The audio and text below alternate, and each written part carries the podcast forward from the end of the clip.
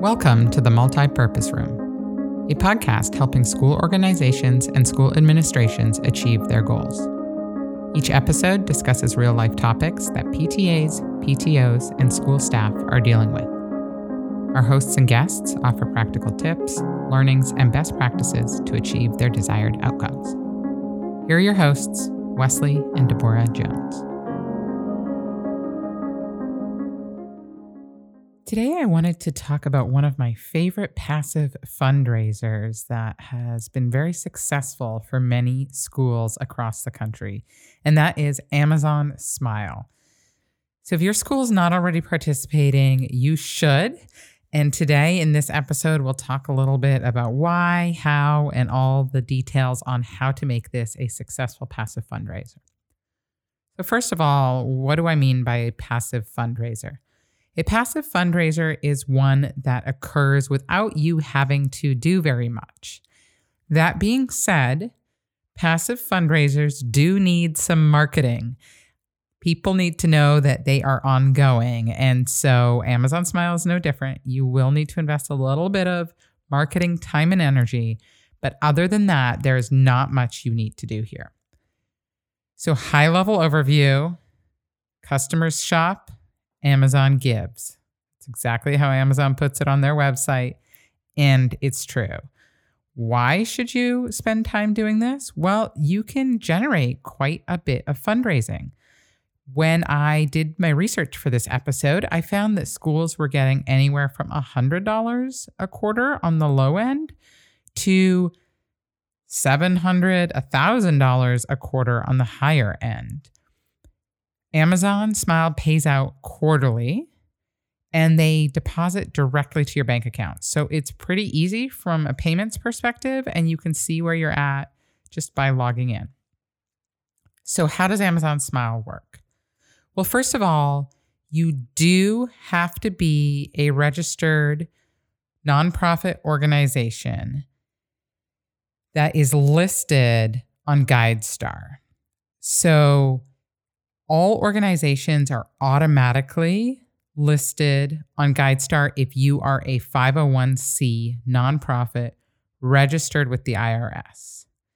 If you have not yet filed taxes, so you're recently registered, you may have to go on GuideStar and file documentation to get listed. But if you have already filed your taxes at least once, you will likely be listed on GuideStar. Being a registered entity and being on GuideStar makes most organizations eligible for Amazon Smile. There are some more details in the participation agreement at Amazon Smile, but for the most part, the 501 status allows you to register with Amazon Smile. So you go to org.amazon.com and you can find out more details there, or you can just click register now. Once you're registered, you need to get the word out to your school community to designate your school PTA or PTO as their charity of choice. They can do that pretty easily if they go to smile.amazon.com or in the app, and they can select your entity as the entity to which they want their donations to go. And from there, they just need to shop. If they're shopping on a computer, they do have to shop through smile.amazon.com on your web browser. But if they go to the Amazon shopping app, which is where I do most of my Amazon shopping, the donations go automatically. So that is the way that you want to tell your school community to go because then they don't even have to think about what website to go to. They just use their app and it happens automatically. Not all Amazon purchases are eligible, but most are eligible. And of the eligible purchases, Amazon gives half a percent to your organization. So, to the organization that the shopper has chosen. That is paid out on a quarterly basis to a linked bank account. And you can see how much you've received when you go to your login page, or even if you've just selected your school PTA or PTO as your charity of choice, Amazon is transparent about how much that PTA or PTO has earned with Amazon Smile to everybody. It's pretty simple. Now, on the marketing side, I will say that is where you should invest your time after you've signed up. Amazon does provide you support. So, whomever registers your organization, they will have access through the org.amazon.com interface to marketing tools.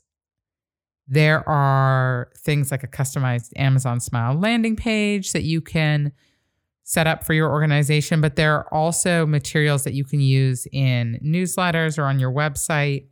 The other thing that has been really successful is just to take a screenshot of how your community can set your organization up in the Amazon um, interface. And so you can just do that yourself when you are selecting your school entity. Take a screenshot of that and then use a tool like Canva to create a little flyer. You can use that flyer in social media posts as well as handing out in backpacks, as well as in your regular newsletter. It's always helpful when you are using anything about Amazon Smile in the newsletter to include a link to smile.amazon.com so that people go straight to that website rather than just amazon.com. When you create your Canva flyer, I would recommend actually doing a QR code on there so parents can use their phone to just go straight to smile.amazon.com. In case you don't know, Canva has an embedded QR creator, and it's pretty easy on the left side of the screen as you're designing something. You can select to embed a QR code, and you would just uh, put the URL that you want to embed there. So make it really easy for families to get to the website. And from there, you can start earning. Again, schools have said that they earn, you know, a hundred to seven hundred dollars a quarter by using Amazon Smile. Do it now before the holidays. That's a big time for Amazon generally, but also for parents specifically who are doing holiday shopping. Back to school time is also a popular time. So go ahead and sign up. If you're having trouble signing up, there are a lot of details at org.amazon.com that can walk you through why you may be having trouble. Uh, there's also contact information so that you can reach out to someone at Amazon. You would fill out a um, form to get to Amazon Smiles charitable organization support team, and they will get back to you uh, based on your inquiry. Hopefully, this helps raise some money for your school organization this year, and best of luck in the coming school year. Make sure to visit our website at themultipurposeroom.school to subscribe to this show. If you like the topics on this show, we share additional resources on our company blog at www.k12clothing.com. We'll see you next week in the Multipurpose Room.